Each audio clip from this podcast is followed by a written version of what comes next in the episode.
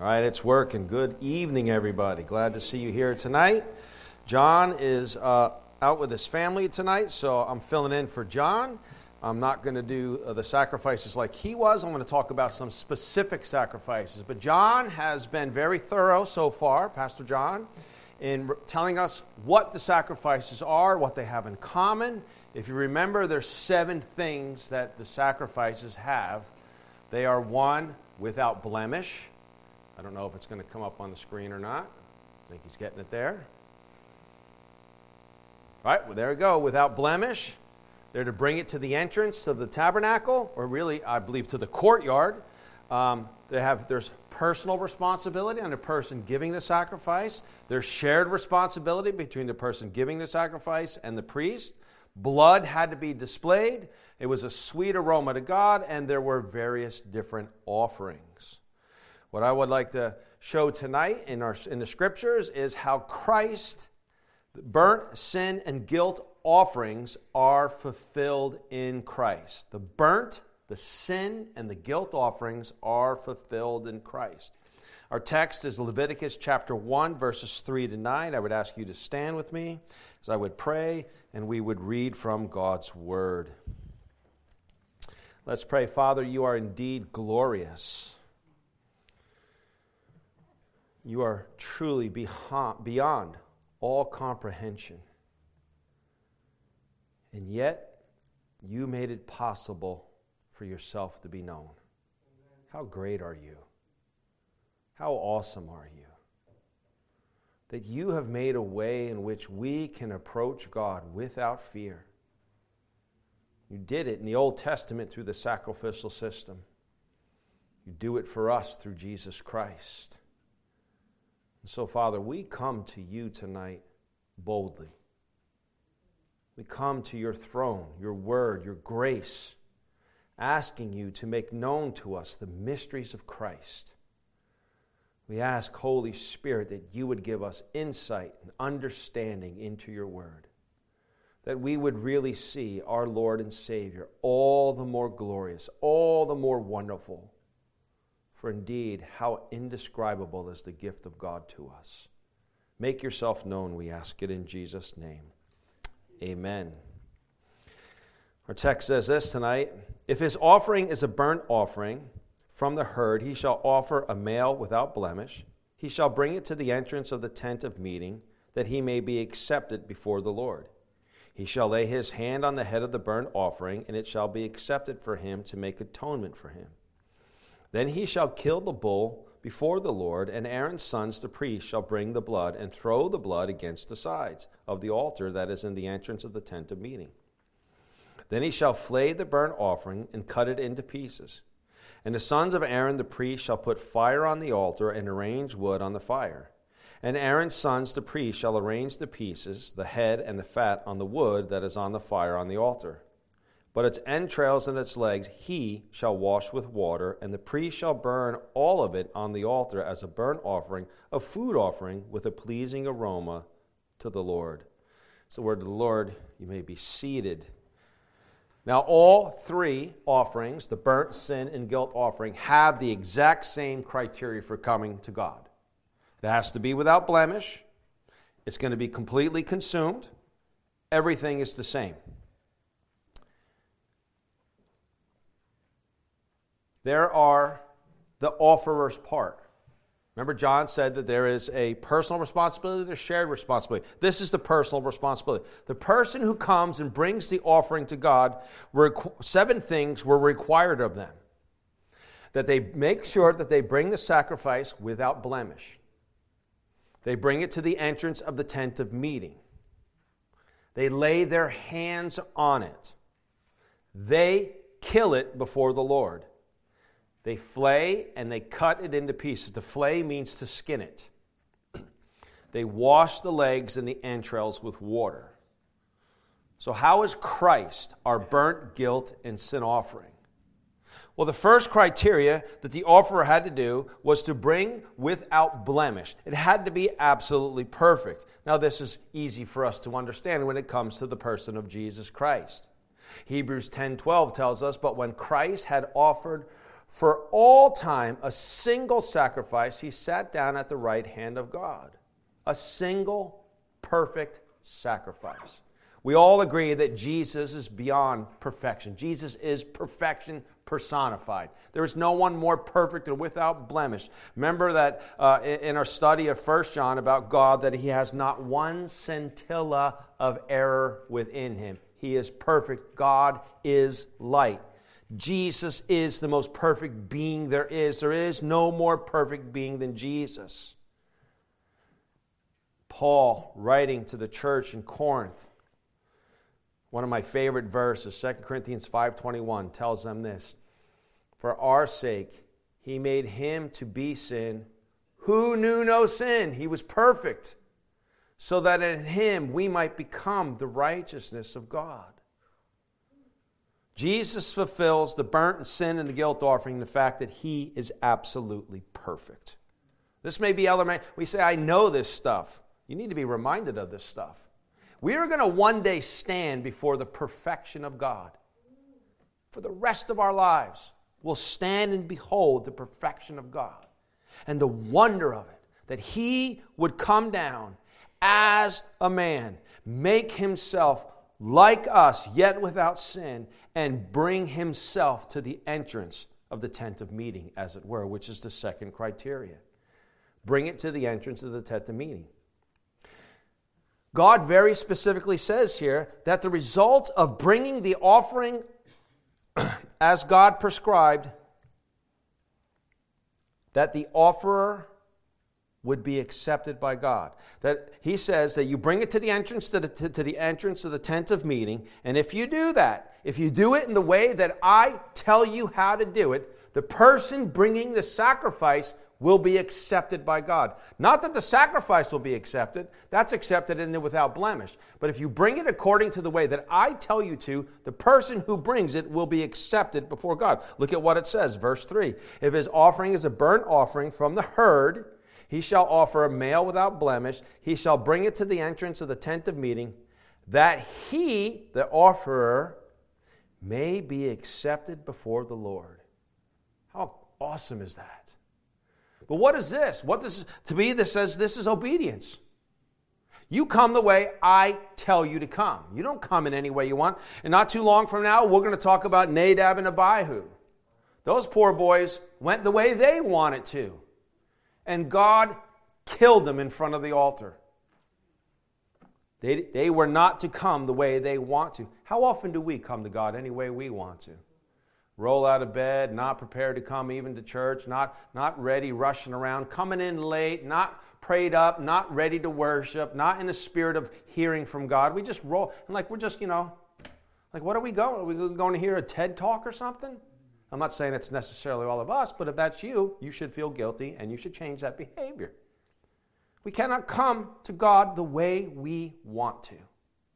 God, who is perfect, has very prescribed methods for coming to Him, even today.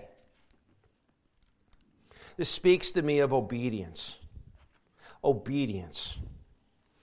God, many times in Scripture, has told us that He cares more about the person's heart, the obedience from the heart, than He does about the sacrifice. Most well known to us would be that of Samuel to Saul, right? In 1 Samuel 15 22. And Samuel said, remember, remember, let's set up the back. Saul had, um, had said to uh, uh, uh, Samuel, had told him, I'm going to come, I'm going to make a sacrifice, we're going to do everything, uh, uh, we're going to get it all ready. Uh, no, I'm sorry, I'm messing it up. He, God said to Saul, You go and you kill the Amalekites, wipe them out completely. Don't, don't you leave anybody alive, nothing alive. Don't do anything. What does he do? He goes and he, he, he slaughters them, keeps the king alive, brings the best oxen and all that, and says, Well, I'm going to sacrifice it to the Lord. Thinking he's doing a good thing. I'm going to come the way I want to. God said, No, this is what you're to do. Saul said, No, this is what I'm going to do. But because I'm doing it for God, it has to be okay. No, no, no. Well, I'm just trying to help out the Lord. Never try to help out the Lord. He needs no help. He needs no help. And remember, Samuel comes And Saul runs over to him and says, I've done everything that the Lord has said to do. And Samuel says, Then why do I hear cattle? Why do I hear sheep? Oh, I'm going to give them to the Lord. And Samuel's response to Saul is this And Samuel said, Has the Lord as great delight in burnt offerings and sacrifices as in obeying the voice of the Lord? Behold, to obey is better than sacrifice and to listen than the fat of rams. You know, God said the same thing essentially to Cain. Remember when he came and he gave their offerings, Cain and Abel? Abel's was accepted, Cain's wasn't. Cain didn't come with the right attitude, didn't come in the way that he was supposed to. Abel did. Remember the conversation between Cain and God in Genesis 4. The Lord said to Cain, Why are you angry and why has your face fallen? Well, you know, God, I, I, bought you some, you know, some stuff out of the ground, and you know, and you just didn't like it. You liked my brothers, but you didn't like me. What do you got against me, God? What, what's wrong with me, God? Like that's the conversation I, ha- I could see in my, because that's what I would say to God. What's wrong with me? What am I stupid brother, Mister Perfect over there? Why didn't you take mine, God? God says to Cain, if you do well, if you're obedient, will not you be accepted? And if you do not do well, if you're not obedient, behold, sin is crouching at your door. Its desire is contrary to you, but you must rule over it. You know, God speaking to Cain was an act of love, warning him this is how you come to me. You don't come any way you want. Make sure you master this. You don't go after your own desires. How does Jesus fulfill obedience for us? Well, we know that Jesus was fully obedient. There is no more obedient person to ever live than Jesus Christ. Jesus tells the people in John 6:38, "For I have come down from heaven not to do my own will, but the will of him who sent me." How many of us strive to be like Jesus in doing his will as opposed to our will? If we're honest, it's a struggle, isn't it? I want what I want. I like what I like. And I, I want to get what I want to get. Jesus was fully obedient. Next, the offerer was to lay hands on it. To lay hands on it, to make physical contact with it.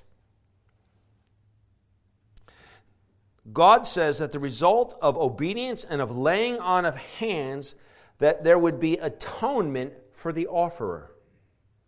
What it says in verse 4 He shall lay his hand on the head of the burnt offering, and it shall be accepted for him to make atonement for him.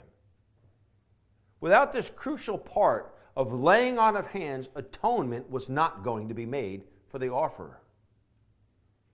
What's the, what is the deal with laying your hands, putting your hand, lay his hand on the head of the burnt offering? It's to identify with it. It's to say, this animal is taking my place. It should be me here, not this poor cow, not this poor ram, not this poor goat. It should be me here. We know that um, in, in the Passover offering, that Aaron was to lay his hands upon it and confess the sins of Israel. It doesn't say that here, but I would imagine that that's part of it too. Listen, I've done this, God. God, I have. God, I have. I know if it was me going there, I'd have to get like this laundry list, and they'd be like, well, we're going to be here a while. Um, he had to lay his hands on it. He had to identify with it. Jesus identifies with us. And just by way of note, Jesus doesn't get us. That whole thing is disgusting and from the pit of hell. Don't buy into the Jesus gets us when you see that on TV. Jesus identifies with us. He identifies with us. Hebrews 4:15 For we do not have a high priest who is unable to sympathize with our weaknesses, but one who in every way in every respect has been tempted as we are, yet without sin. Jesus identifies with us. He takes our place. He understands what it means to switch roles, as it were. In Romans 5 18 and 19, therefore, as one trespass led to condemnation for all men, so one act of righteousness leads to justification and life for all men. For as by one man's disobedience the many were made sinners, so by one man's obedience the many will be made righteous. Jesus identifies with us. He knows our frame, He knows that we are dust. The laying on of hands, the, the transferring of it were of our sins went upon Jesus, Isaiah 53 6. All we like sheep have gone astray. We have turned every one to his own way, and the Lord has laid on him the iniquity of us all. Jesus identifies with us. Next, they were to kill it before the Lord. Not just any way, there was a ritual way in which to slaughter the animal, a way in which they were able to collect the blood. Verse 5 says this Then he shall kill the bull before the Lord. Isn't that interesting? Before the Lord.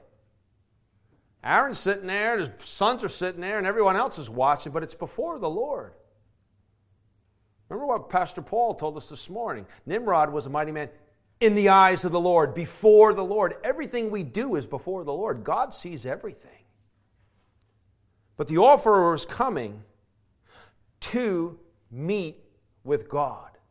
It is before the Lord. Jesus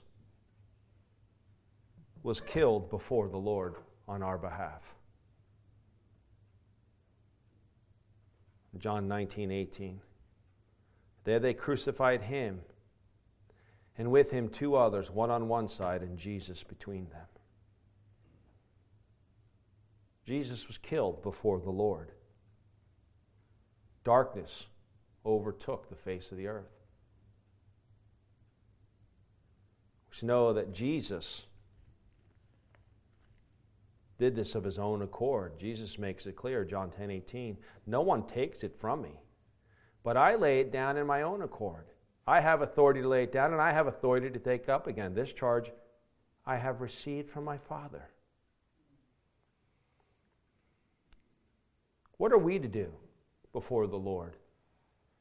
We are to put to death, kill before the Lord our earthly nature. Colossians 3 5 to 6. What a convicting passage. Put to death, therefore, what is earthly in you sexual immorality, impurity, passion, evil desire, and covetousness, which is idolatry. On the account of these, the wrath of God is coming. If the multiplication of sexual immorality, impurity, passion, evil desire, and covetousness and adultery, if that actually speeds the coming of the Lord, then the train is no brakes are on our train in culture right now. We are speedily coming to the return of Christ. The wrath of God is coming. Put to death, therefore. The whole point of the sacrifice was to avoid the wrath of God. The whole point of it was to get out from under the wrath of God. Jesus brings us out from under the wrath of God. Jesus bears the wrath of God on our behalf. The offer was then to flay, that is, to skin and cut it into pieces. Verses 6 to 8. Then he shall flay the burnt offering and cut it into pieces. And the sons of Aaron shall put fire on the altar and arrange wood on the fire. And Aaron's shall, and Aaron's sons the priest shall arrange the pieces, the head and the fat on the wood that is on the fire and on the altar.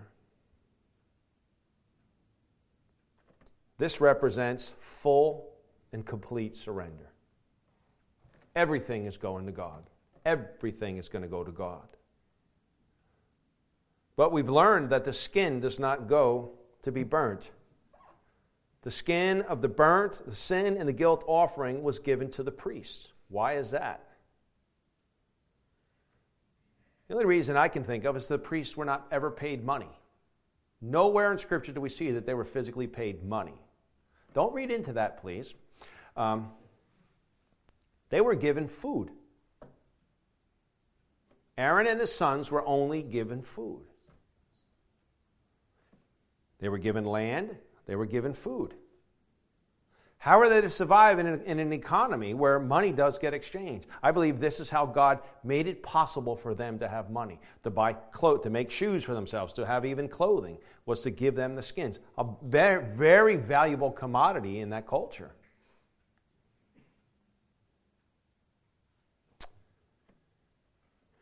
There is one difference, though, eh, between the sin offering and the burnt offering and the guilt offering. That this, for the sin and the guilt offering, I should say, that the kidneys and the long lobe of the liver and the fat were burned on the altar.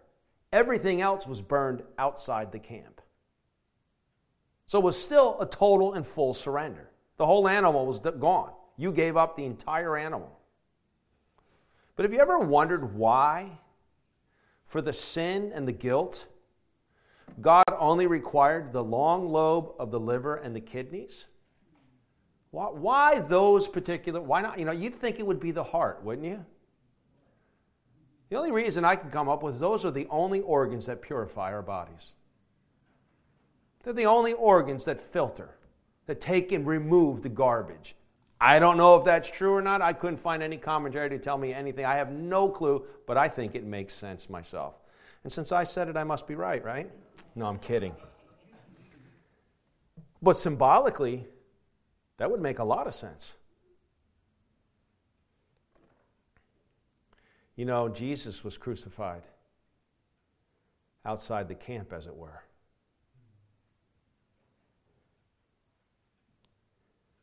we are to fully surrender our lives to the will of God.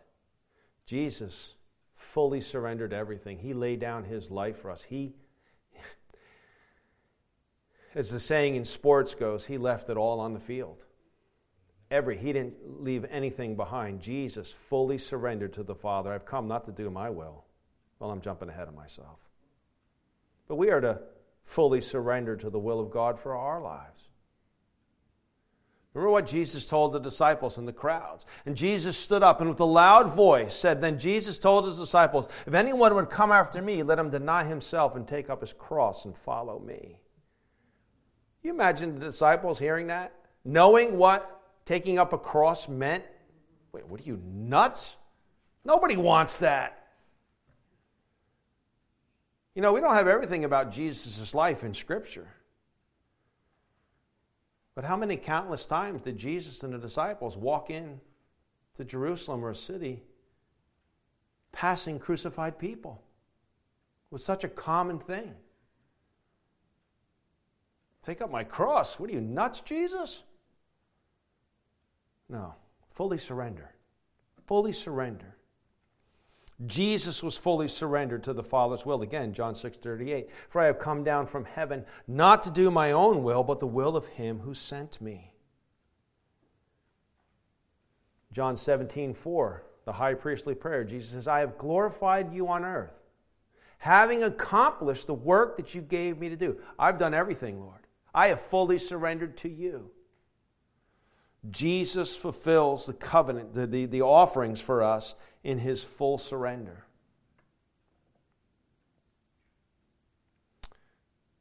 Is it not our obligation to do the same to the Lord? Is it not our reasonable service, as Romans would tell us?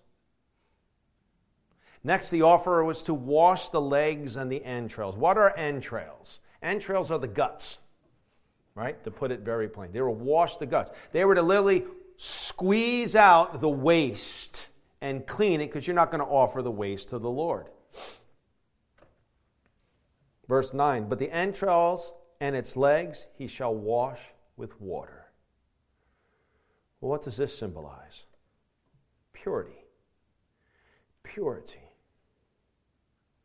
We've already stated that Jesus is perfect. Jesus is light. God is light, and in him there is no darkness. But what about us? What about our purity? Peter writes to us and reminds us of our blessed hope that we're waiting for. In 2 Peter 3:14, therefore, beloved, since you are waiting for these, be diligent to be found by him without spot or blemish and at peace. We're striving for purity in what we look at, in what we say, in what we hear, and even what we think about. You ever caught yourself like, how did, where, where did that come from in my mind? Like, how in the world did that come in there? Well, that's your natural self. We've got to take thoughts captive. You see something, turn it off. You hear something, shut it down. Fill yourself with the Word of God, with the joy of the Lord. Sing songs and spiritual hymns in your heart and to one another, the Scripture would tell us. But there was a result of this purified animal being sacrificed, it was a pleasing aroma to God what it says in the rest of verse 9. But its entrails and its legs he shall wash with water, that is the one who offers it, shall wash with water, and the priest shall burn all of it on the altar as a burnt offering, a food offering, with a pleasing aroma to the Lord. Jesus is a pleasing aroma to God for us. Jesus is a pleasing aroma to God for us. Ephesians 5 2. And walk in love as Christ loved us and gave himself up for us, a fragrant offering and sacrifice to God. That's the offerer's part. And Jesus fulfills every part of it. But there is the priest part. Smaller, but there is the priest part. The priest's part was to throw the blood on the altar, to arrange the pieces, and to burn the pieces. To throw the blood. Verse 5 says this Then he shall kill the bull before the Lord, and Aaron's sons, the priest, shall burn, shall bring the blood and throw the blood against the sides of the altar that is at the entrance of the tent of meeting. Why is this blood so important? And why does God choose the word throw it? Isn't he supposed to sprinkle it? Not supposed to sprinkle it. He sprinkled it on Aaron. He sprinkled it on the people. They sprinkled it when they purified the temple. But when it comes to the sacrifices, they are to throw the blood. It's a very graphic picture, actually. You take them filling up these containers with blood and take them to the altar and throwing them on the side of the altar. This, it was, for lack of a but it was a bloody mess. Splashing all over Aaron, splashing all over everything. Not only that, hitting that hot altar, the smell of the burning blood, the smell of the burning flesh. They were to throw it Many commentators will tell you that there's great similarity between what Peter says in, in uh, 5 7, I think it is, where he says, Cast, throw your anxieties to the Lord. Because isn't that exactly what this offerer was doing? I'm in trouble with God. I'm, I'm fearful. I've let God down. I'm under the wrath of God. I'm anxious. You should be anxious about being under the wrath of God. And it's alleviated by the throwing of the blood. It's cast away it's done with. But the idea of blood, it's through Jesus' blood that we have peace with God, that we are saved from the wrath of God, Romans 5 9. Since therefore we have now been justified by his blood, much more shall we be saved by him from the wrath of God. Hebrews 9:12 tells us, "He entered, that is Jesus entered once for all into the holy places, not by means of the blood of goats and calves, but by means of his own blood, thus securing an eternal redemption." Now, some will tell you that Jesus literally brought a bowl of his own blood up into heaven and gave it to God. Not true. Totally not true. Jesus' blood on the cross was more than enough. Because Jesus doesn't only fulfill the burnt, the sin, and the guilt offering, Jesus, more importantly, fulfills the Passover lamb offering on every level outside the city, just as Jesus was. They did arrange the pieces. The priest was to arrange the pieces. Look what it says, verses 7 8. And the sons of Aaron, the priest, shall put fire on the altar and arrange the wood on the fire. Now, that's their job too. That was their job to continuously make sure this altar was, was burning. That was their job. And Aaron's sons, the priest, shall arrange, it's the word arrange, arrange the pieces, the head and the fat on the wood that is on the fire on the altar. Now, to me, that means that there was some specific way we're not privy to of what should be done. He wasn't just to take, you know, here's, you know, let me grab a handful of parts and throw it on the altar because, you know, it's not like he has a trash barrel there burning everything. You guys down here don't know what trash barrels are, right? Burn barrels are. Uh, you do, you're from the country. Um, that's where you just take a barrel and you throw everything in it and you set it on fire, and that's it. Don't do that down here, you get in a whole lot of trouble. Um, that wasn't what it was. They were to arrange, to be precise, to be careful with. They put the head, the fat, and the pieces however they were supposed to do it. But it just makes me think about how God has arranged history for the purpose of redemption. God has arranged history. Do you really believe that God is in charge of the world? That God is the author of the ages? Remember our study in Hebrews? That's going way back. The author of the ages, that Jesus Christ created time that the scroll in Revelation and the seals, who is worthy to open a scroll? Jesus. Scrolls, that's the history of the world. And only Jesus can open it. Jesus is in charge of history. And Jesus, at just the right time, came into the world. He was careful. He arranged history just as the priest was to arrange the pieces. God arranges history. Galatians 4 4. But when the fullness of time had come, God sent forth his son, born of a woman, born under the law. And finally, the priest was to burn the offering. That was his job. Arrange it, burn it. Nothing is to be left, it says. Nothing is to be left. Verse 9, but its entrails, its legs, he sh- and legs he shall wash with water, and the priest shall burn all of it on the altar as a burnt offering, a food offering with a pleasing aroma to the Lord. Well, what does that speak of? We talked of full surrender. But Jesus fulfills this in the fact that it's a final offer, finality. There's nothing left to give. There's nothing left. Jesus fulfills this completely. Hebrews 9 24 to 28. For Christ has entered not into the holy places made with hands, which are copies of the true things, but into heaven itself, now to appear in the presence of God on our behalf. Nor was it to offer himself repeatedly as the high priest enters the holy places every year with blood not his own.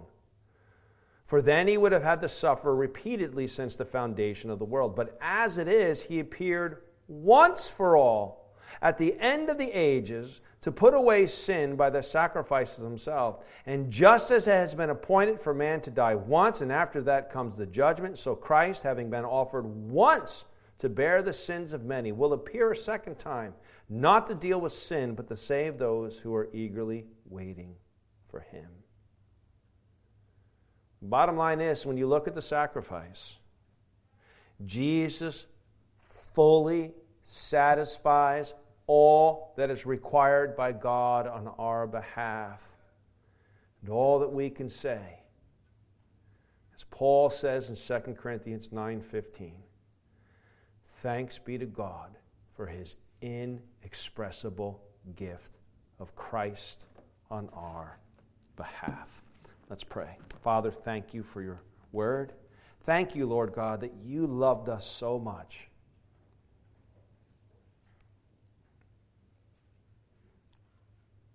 That in the sacrificial system, you gave us a foretaste of what you are going to do in history. We thank you that there was a lamb born without spot or blemish. There was a lamb who was born, who lived and walked among us, who went through all the things that we went through, yet without sin. And this lamb presented himself to the entrance of the tent. And his blood was spilled.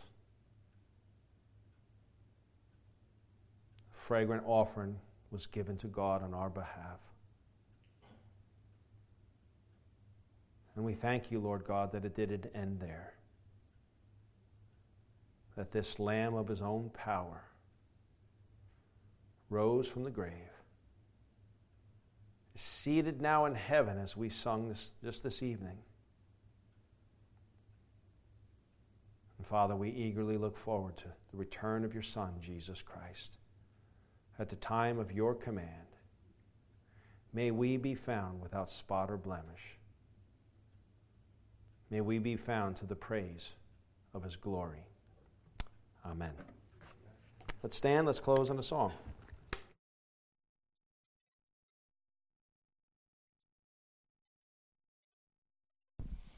All right, if we could open up our hymnals to 591.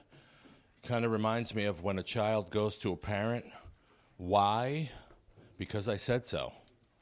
And we are serving a holy, righteous God who's set apart. And we have no right to question, but we're so thankful that He holds us with such grace and love and mercy. All right, so 591, have thine own way, Lord. All righty. Have thine own way, Lord, have thine own way. Thou art the potter, I am the clay. Mold me and make me after thy will. While I am waiting, yielded and still. Have thine own way, Lord, have thine own way. Search me and try me, Master, today whiter than snow, Lord. Wash me just now, as in thy presence humbly I bow. Have thine own way, Lord, have thine own way. Wounded and weary, help me, I pray. Power, all power, surely is thine. Touch me and heal me, Savior divine. Have thine own way, Lord, have thine own way. Hold o'er my being, absolute sway. Fill with thy spirit, till all shall see Christ only always living in me. And then doxology. Praise God from whom all blessings flow. Praise him, all creatures here below. Praise him above ye heavenly hosts. Praise Father, Son, and Holy Ghost. Amen. Amen.